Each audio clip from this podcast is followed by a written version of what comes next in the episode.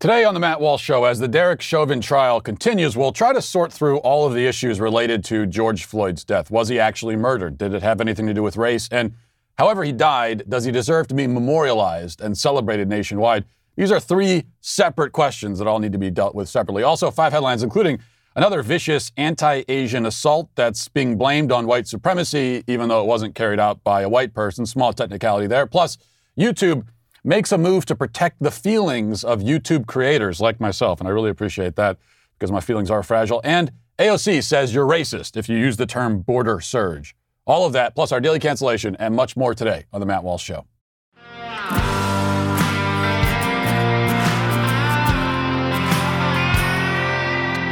Centuries from now, as archaeologists of the future sift through the rubble of our collapsed civilization, I wonder what they'll think when they uncover all the statues, memorials, murals to an ancient historical figure named George Floyd. If they're very perceptive, they may even note that hundreds of monuments to other figures were torn down around the time that Floyd's monuments went up, sometimes the latter directly replacing the former.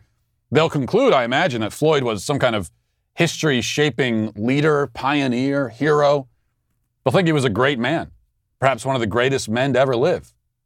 This assumption will be understandable given the evidence, yet totally wrong. George Floyd, we know, was not a great man or a good man or even a passably decent man.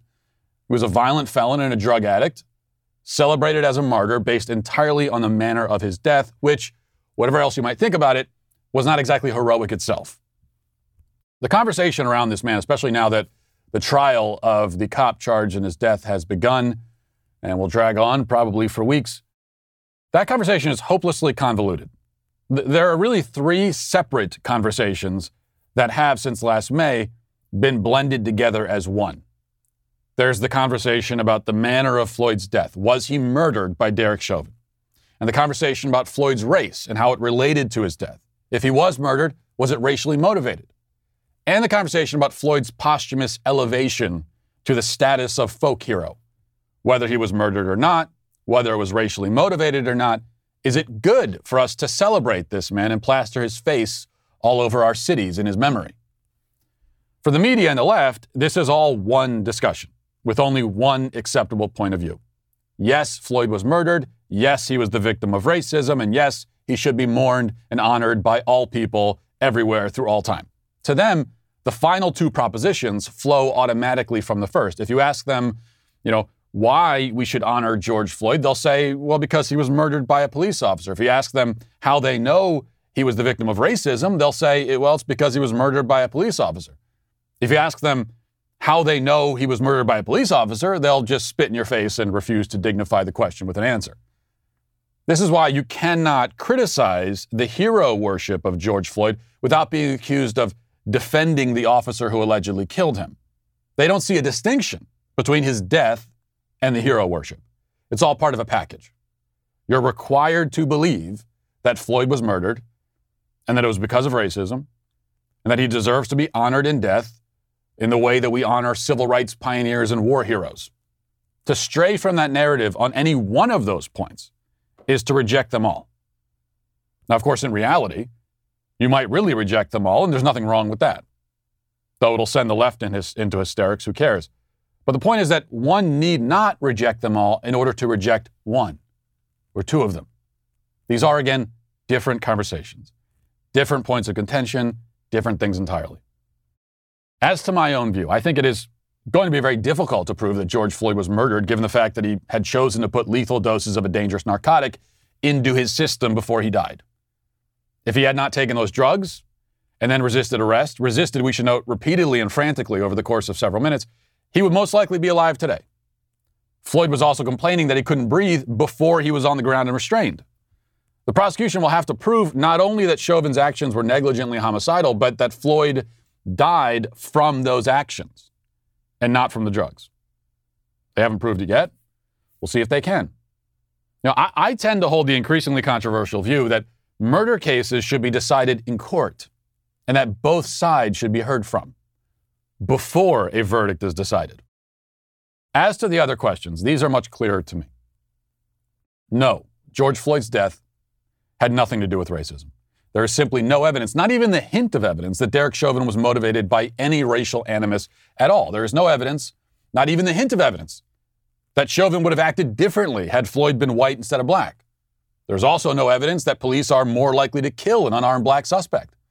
More unarmed white suspects are killed each year by police. And when you examine the statistical likelihood that the arrest, that's what you have to look, that's how you have to look at this the likelihood that the arrest of an unarmed black suspect will turn fatal versus the statistical likelihood that the arrest of a white suspect will turn fatal, you're going to find that they are almost exactly the same. Also, you'll find that the category of unarmed suspect is misleading in the extreme, as much of the time the unarmed person, quote unquote, was nonetheless in the process of trying to kill the police officer through some other means, sometimes by trying to take the officer's gun and use it against him. The, the racial element of the George Floyd saga is a fabrication. It is not based on anything other than the left's blanket assumptions, which they apply to all police killings indiscriminately. If a black man is killed by the cops, no matter the circumstance, it was because of racism. That's what they think. 10 years ago, I may have been exaggerating had I summarized their position that way, but not anymore. That is really what they think. Finally, should we be celebrating George Floyd? This, again, to me is clear cut. No, we should not. Whether you believe he was the victim of murder or manslaughter or his own choices or some combination of these, the fact remains that it's a disgrace and embarrassment to our country to have this man's face and likeness plastered everywhere. It is gross to give a man like this an elaborate funeral, a golden casket visited by weeping dignitaries from across the country. Remember the mayor of Minneapolis, breaking down into, you can't even can't, can't contain himself, breaking down in tears, as if he was at the, the, the casket of his own child or something. The way that he was, uh, the way that he was reacting, it's insane to spend a year mourning his death while thousands of other people have died in the meantime, and the vast majority of them were far more deserving of our tears than Floyd. Again, this is the case no matter how he died, because the manner of his death does not change the fact that this was a man who preyed on members of his own community. He was a violent man, a career criminal, a predator, who should be alive today simply because he never should have been allowed out of prison after he invaded a woman's home, put a gun to her stomach, and robbed her. Another man in Floyd's group pistol whipped her in the process. I mean, think about that. Not, not just breaking into someone's house, no, no, no. Forcing your way in at gunpoint, pistol whipping a woman. This wasn't a youthful mistake, but an act of barbaric cruelty committed by a then 33 year old hardened criminal. And after serving an absurdly short sentence for that crime, I think he served maybe six or seven years or less, he was released from prison. Now, the media tells us he cleaned up his act at that point, but it's odd that a reformed man with a cleaned up act would be high on fatal levels of fentanyl while attempting to scam a local store clerk with counterfeit bills. You know, that, that to me doesn't sound like reformation. Does any of this matter in assessing the facts surrounding his death? No. None of it but potentially the fentanyl matters for that. It does, however, matter in deciding whether Floyd should be canonized. That's where it matters. And it's clear that he should not be. Or I should say, should not have been, because it's already happened. And this point matters. It's not semantics. We're not picking a dead man's life apart for no reason. Normally, this is not a conversation that I would want to have. I don't relish the opportunity to point out the sins of the dead. I'm not going to find any random person, uh, their obituary in the newspaper, and start examining and pointing out all the bad things they did. It's not what I want to do. It's not how I want to spend my time. But when you paint giant murals of him and rename streets after him, then it becomes necessary to think about the kind of message that might send. Now, the irony here is that the left certainly agrees with this in principle because they're the ones who've torn down hundreds of statues of dead men based on the alleged sins those men committed. For Floyd, we have to ask do we want our children to grow up in a world where a violent felon who victimized women and stole from and robbed his neighbors is celebrated and put forward as an example? All because he died while resisting arrest and high on drugs. I would say no, we don't. At least I don't. I want my kids to aim a little higher in life than that. Now let's get to our five headlines.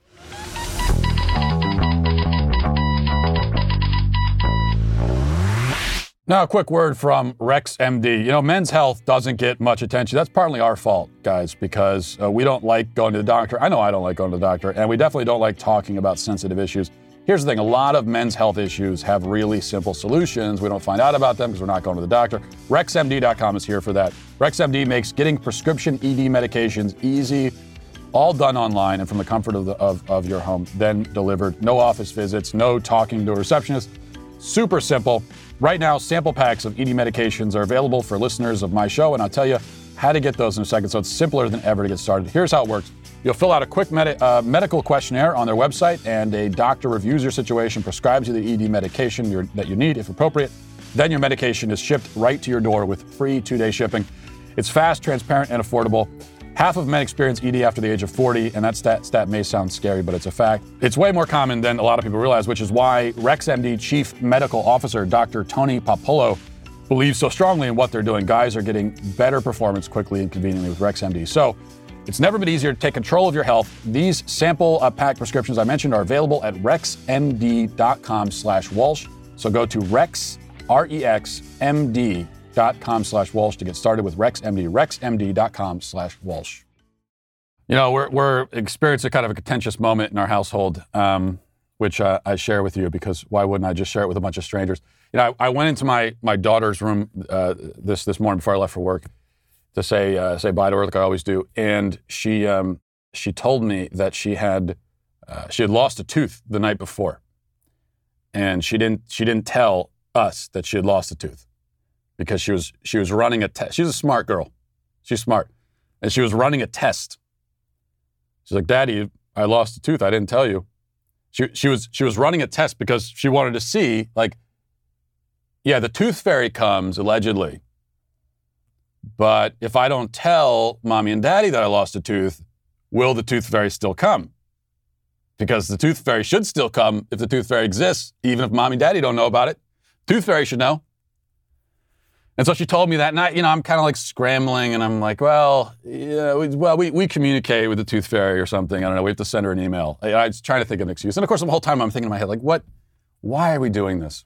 This has been my point all along. If I, if I could go back and redo one thing as a parent, go back to the beginning, it would probably be this. I don't, I don't think I would do the, the fantasy. I, I don't think, you know, I, I think I, I might not introduce Tooth Fairy, Santa, Easter Bunny, all that. And the problem is, or maybe you pick one, like just do Santa, not the others. Because the problem is now they're a package. And the Tooth Fairy is a lot more frivolous than Santa, and it feels not as important. And also somehow even weirder and crazier and harder for kids to believe. Like they're going to figure out Tooth Fairy before they figure out Santa. But now it's a package. So I was talking to my wife about it. She's like, oh, we can't tell her about Tooth Fairy because then Santa goes and I want to get another Christmas out of that. It's, uh, it's, not, it's not worth the trouble. And then you're just lying to your kid's face about it. All for what? All for what is what I ask. All right, let's move on. Uh, this is uh, number one here for the New York Post. It says a racist attacker brutally beat an Asian woman who was walking to her church in Midtown on Monday morning. Maybe you've seen this. Let's play the clip right here. Uh, this is looks like security camera footage um, the woman walking, just she's walking down the street, and then the guy comes up, kicks her. It's a horrible footage. Stomp, stomping on her head. Could easily have killed her. Is trying to kill her. And then probably the most disturbing thing you see in the video, you see at the very end, there, there are two guys standing there watching all this happen. And then it looks like at the very end, I mean, literally insult to injury, the, the guy starts shutting the door and leaving this woman, this uh, what's a 65 year old woman, bleeding on the sidewalk. Um, now, according to the New York Post report here, the uh, the guy yelled at the woman, "F you, you don't belong here." So this was, it would seem, really clearly uh, an, an anti-Asian hate crime. All that's what he's being charged with. And from what I read, the hotel staff also have been put on leave uh, for just standing by and watching. And I'm, you know, and I'm not going to make any excuses for them at all because when you watch something like this happening, y- your your duty is to step in. I don't want to hear any Yeah, this is a this guy that was doing this, a big guy. You know, you might think, I don't know if I can take him. So what? You you got to step in. It's one of those times. Even if you get yourself hurt in the process, you have to step in. It's your responsibility as a man, as another human. It's your responsibility to step in. But we also have created a situation as a society where we discourage people. Now, after the fact, yeah, we blame people who don't step in. And again, we should they, we should blame them for because they should because they ought to step in.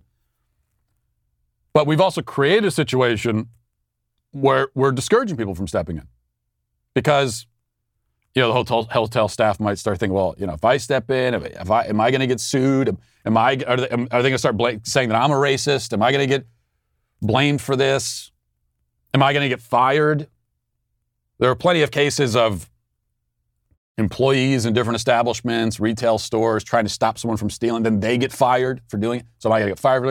And, they get, and they're running through all that in their head. Still, you got to do the right thing, even in spite of that. But we haven't exactly created a situation as a society where people really are encouraged to, um, to do the right thing in these situations. Now, an update on this story. The attacker's name is Brandon Elliott. I want to read this to you. He is he, he he's out walking the streets, or he was walking the streets, because he was off on parole after killing his mother in 2002.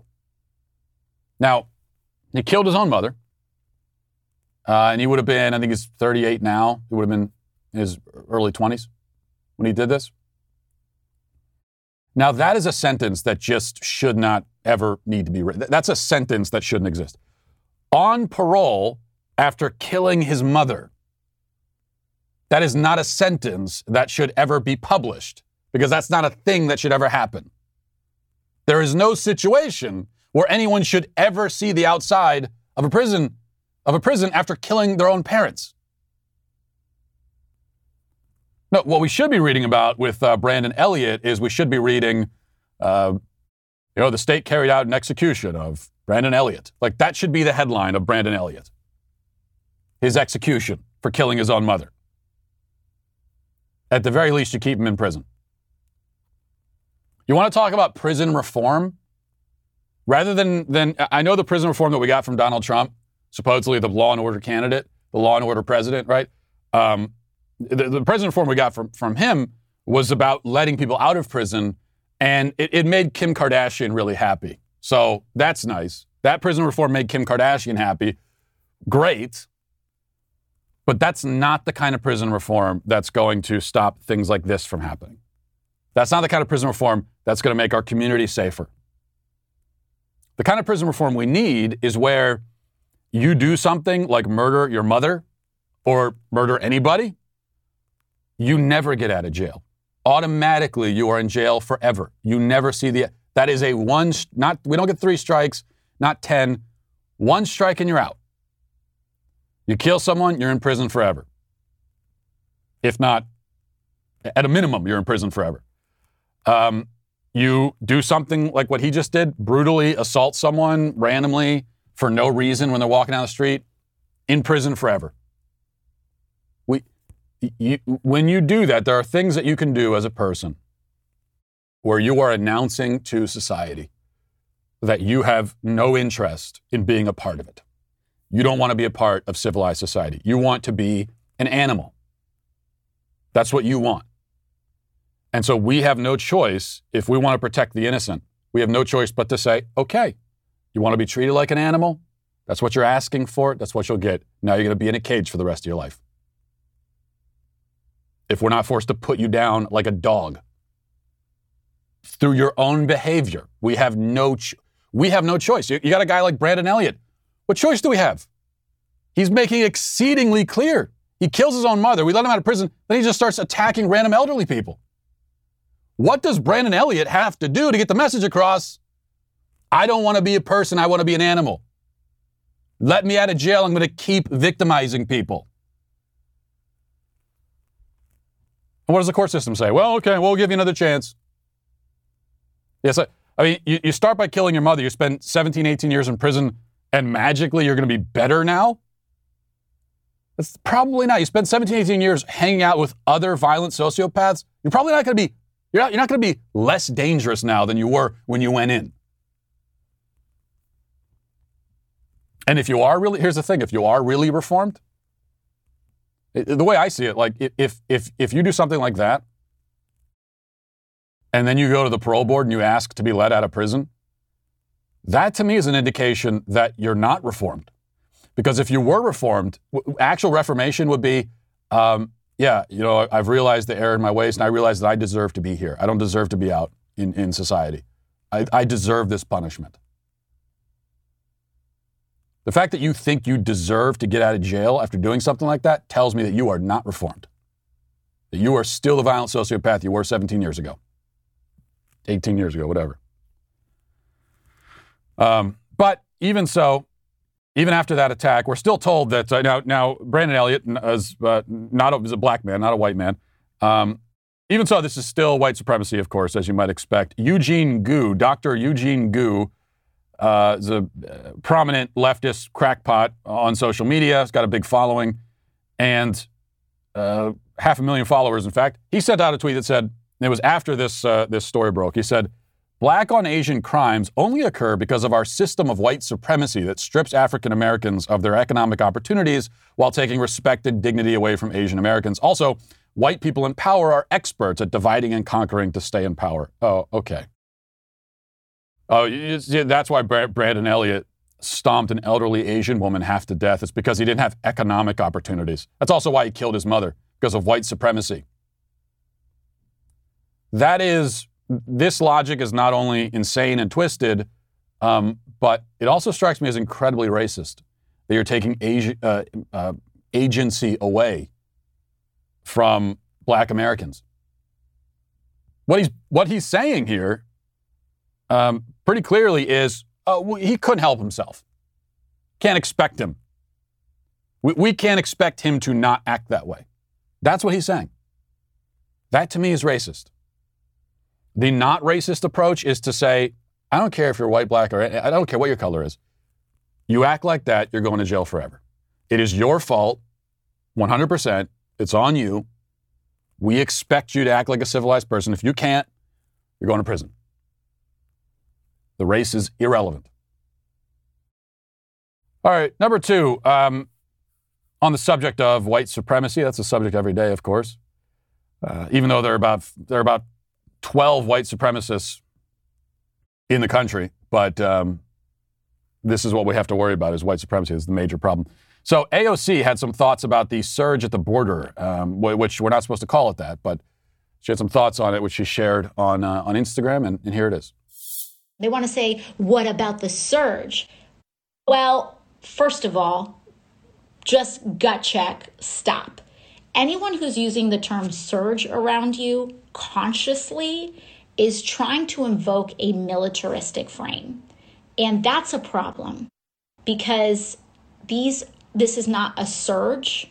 These are children and they are not insurgents and we are not being invaded which, by the way, is a white supremacist idea, philosophy.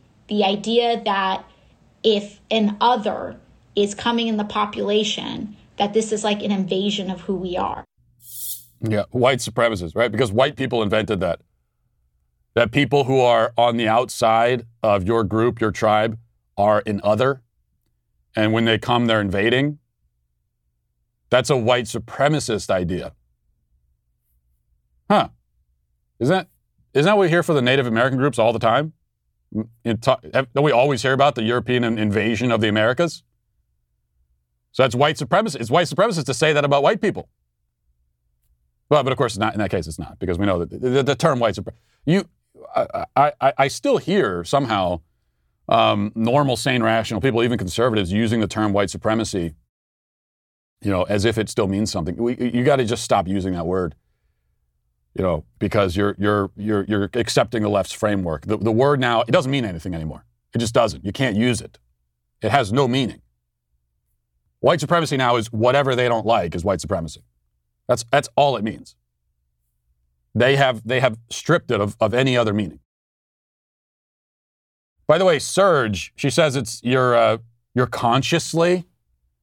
If you use the word surge consciously, as opposed to what? Using it unconsciously?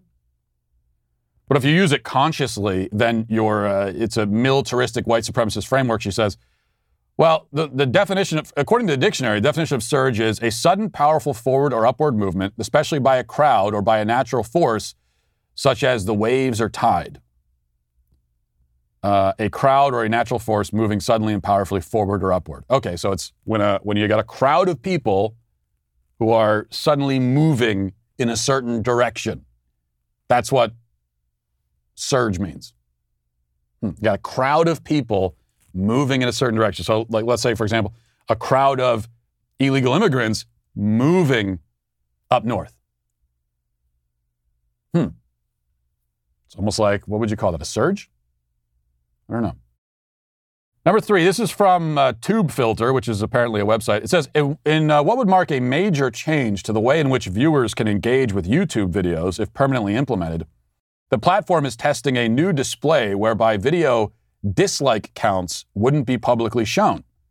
YouTube announced on Twitter that the experiment is being conducted among a small group of users and was conceived, quote, in response to creator feedback around well being and targeted dislike campaigns.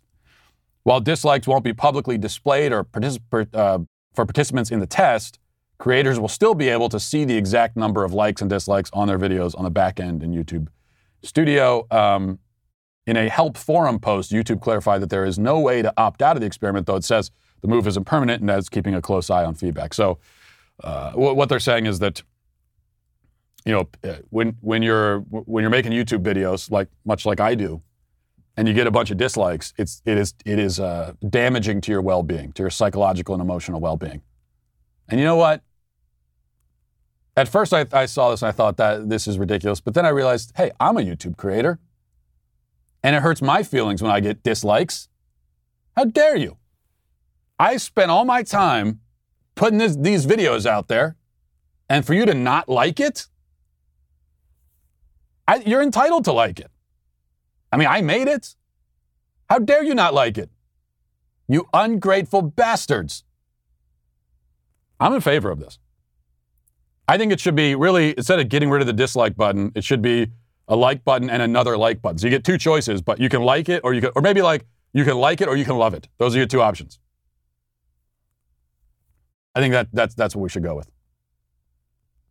I, I've got some. I've I've been the victim of targeted dislike campaigns. Some recent shows, in fact, I think of mine, have like tens of thousands of thumbs down. And uh, again, initially, when I when I would see something like that, I'd laugh about it. But then I realized that no, I'm a victim here. I should take the opportunity to be the victim. So remember, if you're if you're watching this right now on YouTube, remember to remember to smash that like button, not the dislike button, you bigot. Think about my emotional well-being before you hit that dislike. All right, number four, Chelsea Handler, noted scholar, had this to say on Twitter. She said, uh, It's so pathetic that there's a trial to prove that Derek Chauvin killed George Floyd when there's video of him doing so. It's pathetic. It's pathetic that we're still doing trials in this country. Ridiculous. Right? Twitter's already decided that he's guilty. Why can't that be enough? Now she's getting um, th- there's a there's a bit of a targeted dislike campaign going against that tweet right now, and I'm sure she's a victim of that because people are responding to it in a negative way, as well they should. But she's only being honest th- about about what the media feels and and uh, and how people on the left feel about this. In fact, here is uh, Linsey Davis on ABC. She was uh, talking about the George Floyd case, and her opinion. She used she, she used more words and different words, but really she came to the same conclusion as Chelsea Handler. Let's listen. This case is so much bigger than what happened 10 months ago on the corner of 38th and Chicago in Minneapolis. On its face, Derek Chauvin is on trial for sure. But for many Americans, this nation is on trial. Our criminal justice system is on trial. And for many, especially black people, um, this is about black and white. This is about justice for people who aren't specifically involved in this case. This is about justice for Eric Gardner and uh, Breonna Taylor and Daniel Prude and on and on and on, the countless black people who have been killed by police in this country with very little repercussions or, or, or, punishment. And I think that that's what makes it interesting when you look at the context, the backdrop of what also was happening in this country on May 25th of 2020 in New York City, Central Park. It's the same day that a white woman called the police on a black man who was bird watching and said, threatened that she was going to call and followed through with that uh, to say that a, a black man is threatening my life. So? What does that have to do with George Floyd? The woman woman called the cops on a guy who was birdwatching. So, what what does that have to do with Derek Chauvin being on trial? Well, it's because she feels exactly how uh, how Chelsea Handler feels, which is that we don't even need a trial. It, it's, it's it's not about Derek Chauvin. I said this yesterday. This is proof of of uh, proofs in the pudding here. That from the left's perspective and the media's perspective, and I don't know why I list those two groups like they're two different things, but from their perspective, um, Derek Chauvin is, it's not about the facts of the case for him. It's not about what he did or didn't do. It's not about George Floyd. It, Derek Chauvin is a, is a symbol. And you heard us say America is on trial, right? Racism is on trial. He's a symbol for all of the things they don't like. They don't like America. So this is, he, he symbolizes America. He symbolizes white people. He symbolizes all of the alleged and perceived sins of whiteness. He symbolizes um, every alleged or actual white racist who has ever done anything wrong. All of that is contained in the person of Derek Chauvin. All, all, ev- everything that makes up the actual Derek Chauvin, all of his unique traits and uh, all the things that he did or didn't do, that's, that is emptied out. We have kind of hollowed him out and in his place, we have put um, all of this. He's, he's a, a sacrificial goat, right? And they need him. He's a sacrificial goat, and he needs to be slaughtered. It's kind of like an, an actual sacrificial goat, goat you bring up to the altar to sacrifice. It's not because the goat did anything wrong necessarily. It's about what the goat symbolizes. And he's the goat here. And they're, they are very clear about that.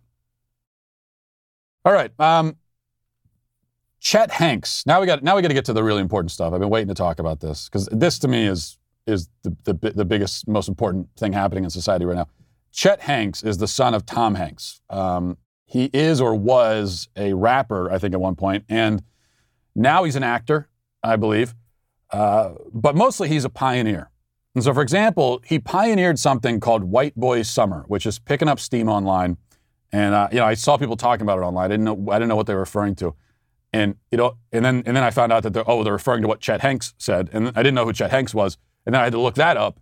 And I was I was digging through, and I finally got to the videos where Chet Hanks announces White Boy Summer. I still don't know what White Boy Summer is, even after watching the videos, but I thought I'd play them for you so that we can all join together and, and be confused together. So here's Chet Hanks announcing White Boy Summer. Hey guys, um, look, I just wanted to tap in really quick. I just got this feeling, man, um, that this summer is uh, it's about to be a white boy summer. You know, take it how you want. I'm not talking about like Trump, uh, you know, NASCAR type white. I'm talking about you know, you know, me, um, John B, Jack Harlow type white boy summer. You know what I mean? Let me know if you guys uh, can vibe with that and. Uh, get ready, you know, because I am. I think I'm ready. I don't know. I don't know who any of those people are, so I'm a little suspicious. He said it's not a. I'm not a big NASCAR guy either, but you know, he's it, it doesn't really clear. He's just he, all he says is, I, I, I got this feeling. I got a feeling that's White Boy Summer. That's all. What is White Boy Summer? It's just a feeling I had. That's it. And we're it's it's happening. What's happening? I don't know. It just is. Now, later on, as this conversation about White Boy Summer uh, continued, he recorded another video giving some of the, and so now it's starting to clarify a little bit. He's giving some of the rules for White Boy Summer, and let's listen to that. Oh, wow, wow, wow. Woke up this morning, internet gone mad again. Sheesh. Um, but I just want to drop a few uh, rules and regs for uh, the white boy summer. Okay, rule number one uh, to all my white boys out there no plaid shirts. Okay, can't be looking like a picnic table out here, boys.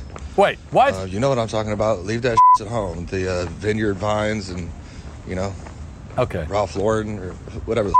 I've been sold a bill of goods. Uh, put on a black tee, a white tee. You know what I mean? Keep it simple. Uh, rule number two: no Sperry topsiders. That's not that the kind of white boys we're talking about, dog. Okay, uh, get yourself some Vans, some some Jordans. I'm not really. I don't know what he's head, referring but, to. know, These shoes. Feel it out. Uh, and okay, uh, shoes. I'm told. There'll be more rules coming. Oh yeah, yeah. No calling girls smoke shows. Okay. Okay. That that term is uh, it's played out, dude. And you can't so is it, all right. chick and be like, okay, shut up, Chet. Smoke show. Is this so? This is what White Boy Summer is just at is a, a, bunch of rules that we have to follow.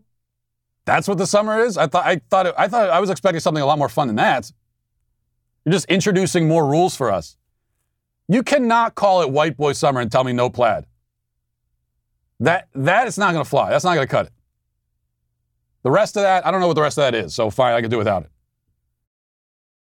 Maybe, uh, and I admit, maybe the problem is he's white boy summer. I'm, a, I'm probably too old for white boys. I think he is too. He looks like he's like 45.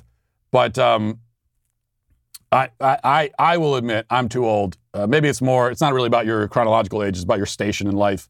And as a father of four kids, uh, married man, I'm probably too old for white boy summer, which is why I've decided I'm announcing, and this is pretty exciting. They can have white boy, white boy summer. I'm, I'm announcing white dad summer. Um, and white dad summer, the uniform for that, very simple.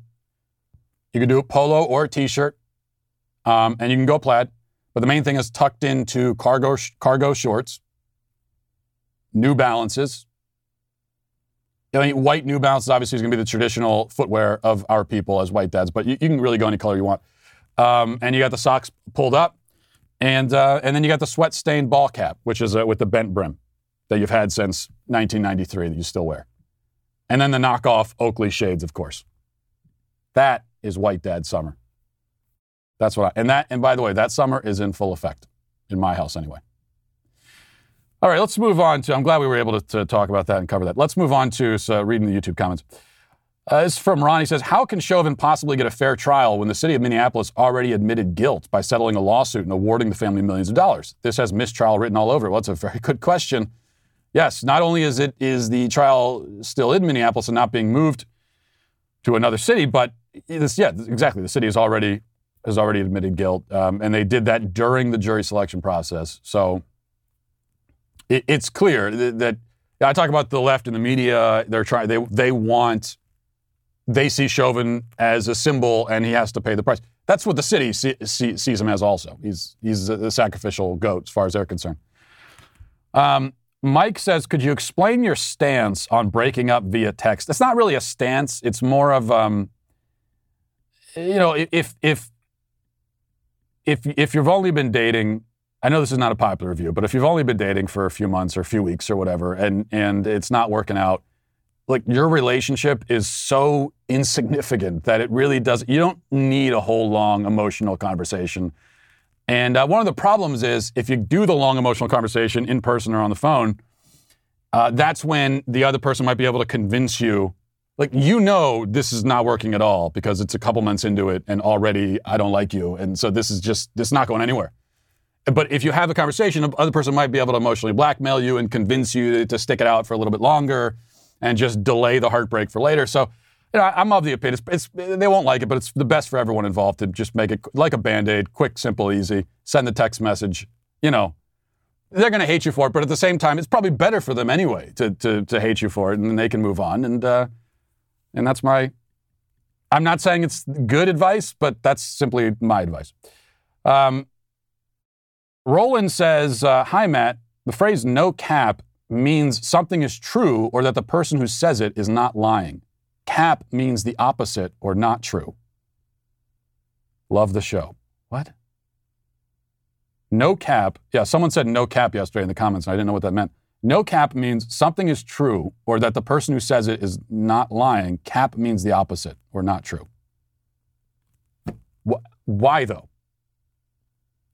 This is this has been the theme of this show. I just I get older and older as as we progress here. Um, and finally, Nicholas says commenting for the algorithm. I will say, Nicholas, you are not banned for that. You are the opposite. You are uh, I don't know. You are knighted. You are a knight of the Matt Walsh Show for doing that. Thank you for your service. And, and by no, that, that's the, that is that is the main thing. Leave a comment, smash the like button, and uh, and leave a comment. Doesn't matter what the comment is. And if all if that's all you're doing is leaving the comment saying it's for the algorithm, I'm fine with that. Thank you for your service to the show. It is an honor. We've been talking recently about gun rights and the attacks on gun rights, or the attacks on our constitutional rights in general, which there's, there's been quite a lot of that, unfortunately, in the last year, especially. Uh, and uh, as conservatives, we always say, well, we love the Constitution, we want to defend the Constitution. Yet, how many of us have taken the time to really learn it and actually stand ready to defend it? That's why my friends over at ConstitutionCoach.com have a lot of great programs that you should take advantage of for equipping citizens to defend liberty uh, by studying and living out the Constitution. I experienced the constitutional defense course myself. Um, is one of the most worthwhile experiences that I've had. And you can have the same experience. You get an amazing combination of intellectual ammunition and live classes with Rick Green, America's Constitution coach, and then you also get the physical training at the premier firearms training facility in the nation. You're getting all this in the same course, right? You get to join hundreds of other patriots from across the nation for a time of learning and training and fellowship with like-minded people. It's a really important part of this is the fellowship. Whether you've shotguns your whole life, or if you've never touched one, or if you're somewhere in between, doesn't matter. This is for you. Uh, these people, they took me to a, a whole new level, uh, skill level, and they'll do the same for you. They'll do the same for anyone. So don't just get a gun. Learn how to carry with confidence and get the training you need to defend your family. Go to constitutioncoach.com. Rick and the Constitution Coach team have another class on April 25th, but it'll fill up pretty fast. So visit constitutioncoach.com today and watch my video there to find out more about how you could be a part of this one-of-a-kind training. That's constitutioncoach.com. As you probably heard, Candace joined the Daily Wire a few weeks ago uh, with the premiere of her new talk show, Candace. The show streams on dailywire.com Fridays at, 8, at 9 p.m. Eastern, but you can get the audio podcast, Candace, on Apple, Spotify, or wherever you listen to your podcasts. Featured guests, they've had, they have a lot of different guests Jocko Willink, uh, Brandon Tatum, John Rich, to name a few. Candace is the first Daily Wire show to appear in front of a live audience. But don't worry, if you can't attend the show in person, you can still submit your questions to at the Candace Show on Twitter. Um, join and uh, and also, of course, you can become a Daily Wire member. You got to become a Daily Wire member if you want to watch the whole show. Use code Candace, and uh, make sure you do that now. Now let's get to our daily cancellation. Today for our daily cancellation, I'm not sure who exactly is getting canceled, but I do know what I want to complain about. Um, we'll figure out the rest as we go along. So this past weekend, I went to the zoo with my wife and kids, along with my niece and nephew and brother and sister-in-law. We had six kids, seven and under, four adults. Um, one of the adults was pushing a stroller. Another one, my brother in law was carrying around a fussy one year old. And I was hampered because of the soft pretzel and cheese dip that I was trying to eat as we walked along. Now, it's, um, it's very hard to keep track of six children in this environment, especially with the soft pretzel and cheese dip. So you have to constantly do the count, right? You're, you're doing one, two, three, four, five. We're missing one. Where's the other? Where? Oh, there he is. Hey, no, stop climbing that fence. There's a tiger in there. And to make matters worse, as your kids are running around this way and that, you're noticing that the meerkats and monkeys all have better behaved children than you do. They're looking at you, shaking their heads with disapproval. But then I noticed a woman um, with what appeared to be just one child walking him along on a leash.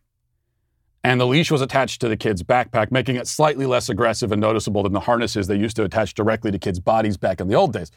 I saw this and I thought the same thing that I always think on the rare occasion that I encounter a leashed child in modern society, and that is, wow, that looks so much easier. I totally understand why that parent is doing that. But I can't do it because I don't want to endure the glares from other parents.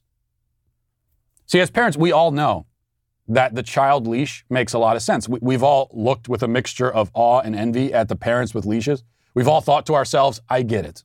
I do. I get it. But that, we don't say that though, because if we notice another parent is also looking, instead we'll turn to them and say out loud, sheesh, she got a leash on that kid. Pretty awful, right? what a weirdo. I would never do that. And we all walk away speaking our forbidden pro leash truth silently in our hearts. As I said, back in the old days, this wasn't an issue. Parents used to leash kids all the time. I distinctly remember being five or six years old and uh, you know, seeing other kids walking around the park tethered to their parents. It was totally normal. Then at some point in the last 20 years or so, we decided that this is now unacceptable. Many parenting shortcuts have been deemed problematic and somehow negligent or abusive in recent years, just in time for me to not get to use them. Playpens are another. Back when I was a young child, kids were put into pens, much like barn animals, for hours at a time. You didn't have to worry about your one year old running through the house, swallowing quarters, sticking their fingers into outlets, falling down the steps. You, you just had to put them in the cage, I mean, the, you know, the, the, the detainment facility, and, uh, and, and sit down and drink your beer. It was that simple. But nobody uses playpens anymore. So many other examples come to mind. Again, when I was a kid, I vividly remember being left in the car often and for long stretches while my mom ran into the grocery store. We, we would get left with like uh, snacks and a sleeping bag in case it gets late. She made sure that the, that the temperature was comfortable. Obviously, we weren't left in a 95 degree vehicle.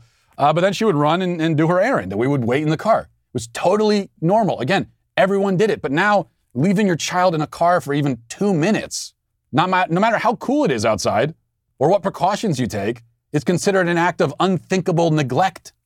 If you do that now, people say, You left your child in a car? Well, in a car? Parents these days are afraid to leave their kids alone in a car while they walk 12 feet away to put their shopping cart back, or at least that's the excuse they always give me for leaving the cart. There's no reason for this. A child in a locked car on a cool day in a shopping center parking lot is perfectly safe. Might be one of the safest places for him. Oh, you might be kidnapped. Well, he's just as likely to be kidnapped in that circumstance as he is to be kidnapped out of his room at night. Which is to say, it almost certainly will not happen and almost never has happened. Almost never. You hear about the cases when it happens because it almost never does. Yet we've decided to make life a little harder for parents on this, in this area for no reason. Car seats, another example. Do you know they expect you to keep a kid in a car seat until he's like five now? and then you switch to a booster seat until he graduates college. And the car seats are, are not so much car seats as they are seats salvaged from rocket ships. They're massive, heavy, impossible to install, and they restrict the child's movement so much so that he's guaranteed to cry and whine for the whole nine hour drive to the beach. When I was a kid, you know what, what, what putting a kid in a car meant? meant you, you just you open the door and said, get in. And the kid got in and, bu- and buckled themselves in. That was it. My parents had me in the front seat, no car seat, no booster seat. When I was like four, we had the middle seat in the front. I would sit there. We just jumped in the car and took off. They have to spend 45 minutes getting everyone locked in, like we're about to blast off on our way to a settlement on Mars or something. It was easier back then for parents. Fewer rules, less shame, less of a chance that CPS would knock on your door because your neighbor reported you for allowing your eight year old to ride his bike down, the, down to the playground by himself. That's the way it was. It's not that way anymore. In conclusion, woe is me. Who am I canceling? I guess everyone who has made parenting this complicated, which includes myself, because like I said, I do join in the shaming of the leashed kids and the, or the parents who use leash, leashes, even though I sort of envy them. So I'm a pro- part of the problem, um, but I don't cancel myself. I cancel everybody else and boomers also for having it so damned easy. You don't know how easy you had it. You don't know what it's like now for us. So everyone's canceled. That's it. Um, and I guess we'll leave it there for today. Nice note to leave it on. Have a great day. Godspeed.